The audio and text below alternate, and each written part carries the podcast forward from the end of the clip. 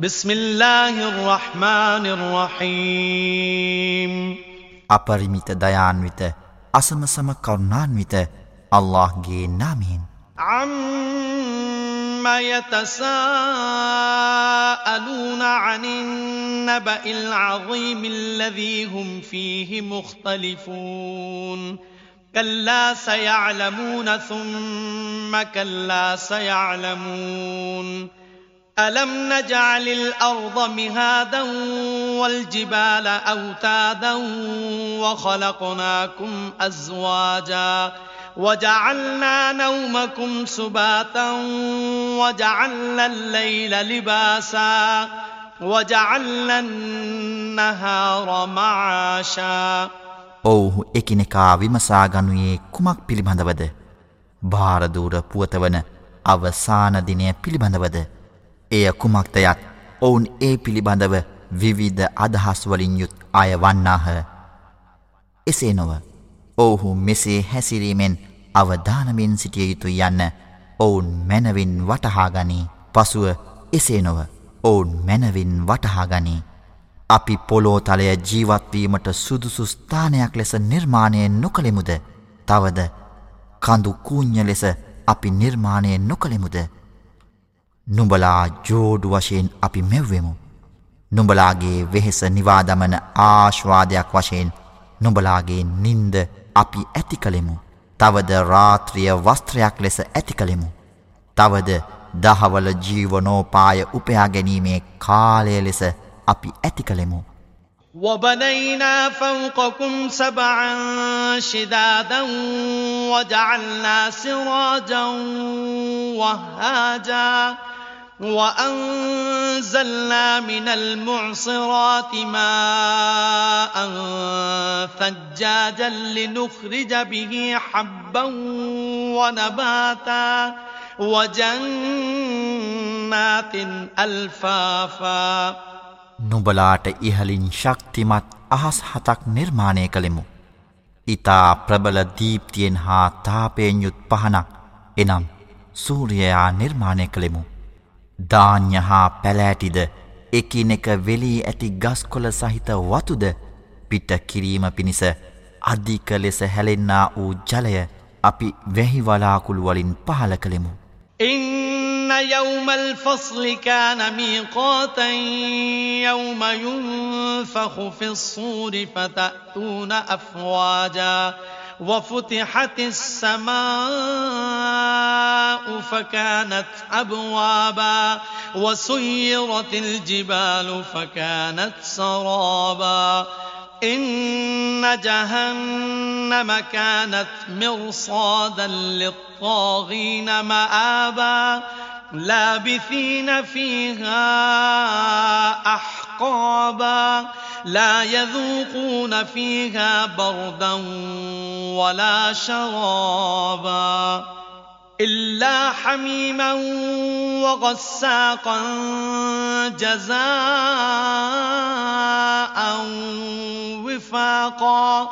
إنهم كانوا لا يرجون حسابا وكذبوا بآياتنا كذابا وكل شيء أحصيناه كتابا فذوقوا فلن نزيدكم إلا عذابا සැබැවින්ම තිර විනිශ්චදිනයෙහි කාලය කලින්ම අල්ලා විසින් නියම කර ඇත. සූර් නලාව පිමිණු ලබන දිනයෙහි නොබලා කණ්ඩායම් වශයෙන් පැමිණෙනු ඇත. අහස විවෘත්තවනු ලැබ එය දොරවල් බවට පත්වෙනු ඇත. කඳු ඉවත් කරනු ලැබ මිරිංගුවක්සේ දිස්වනු ඇත. සැබවින්ම නිරය අපරාධකරුවන්ගේ පැමිණීම මහත් බලාපොරොත්තුවෙන් බලා සිටින ස්ථානයකි. සීමාව ඉක්මවා ගියවුන් වන අපරාධකරුවන් සඳහා වූ නැවත පැමිණෙන ස්ථානයයි. ඔවුහු එහි යුග ගණනාවක් රැඳී සිටිති. අධික උනු කළ ජලය හා නිරයෙහි වෙසෙන්න්නන්ගේ ශරීරයෙන් ගලනා සැරවහැර ඔවුහු එහි සිසිලක් හෝ පැන් කිසිවක් රසවිඳින්නේ නැත. ඉහත සඳහන් වූ දඩුවම් ඔවුන්ගේ ක්‍රියාවන්ට ඉතාමත් සුදුසු ප්‍රතිඵලවේ. සැබවින්ම ඔවුහු එදින අල්له විසින් සිදු කරනු ලබන පරීක්ෂණය බලාපොරොත්තු නොවී විශ්වාස නොකර සිටියෝය. තවද අපගේ සාධකයන් තරේ ප්‍රතික්ෂේප කළෝය. සෑම වස්තුවක්ම ලිකිතව සංඛ්‍යාලේකන ගත කර තැබුවමු. එනිසා දඩුවමේ රසවිඳිව්. දඩුවම මිස අප නුබලාට වෙන කිසිවක් වැඩි නොකරන්නෙමු. إن للمتقين مفازا حدائق وأعنابا وكواعب أترابا وكأسا دهاقا. لا يسمعون فيها لغوا ولا كذابا. جزاء ربك عطاء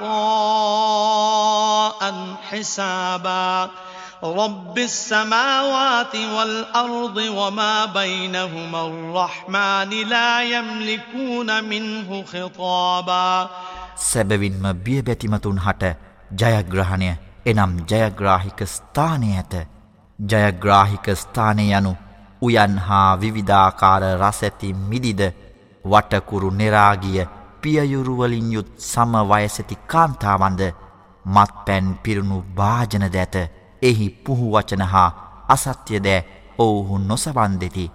මේ සියල්ල නුබගේ පරමාධිපතියානන්ගේ පිරිනැමීමක් වශයෙන් හා යහපත් ක්‍රියාවන්ට සරිලනසේ සැකසුණු පරිත්‍යාගයක් වශයෙන් පිරිනමන ලද්දකි.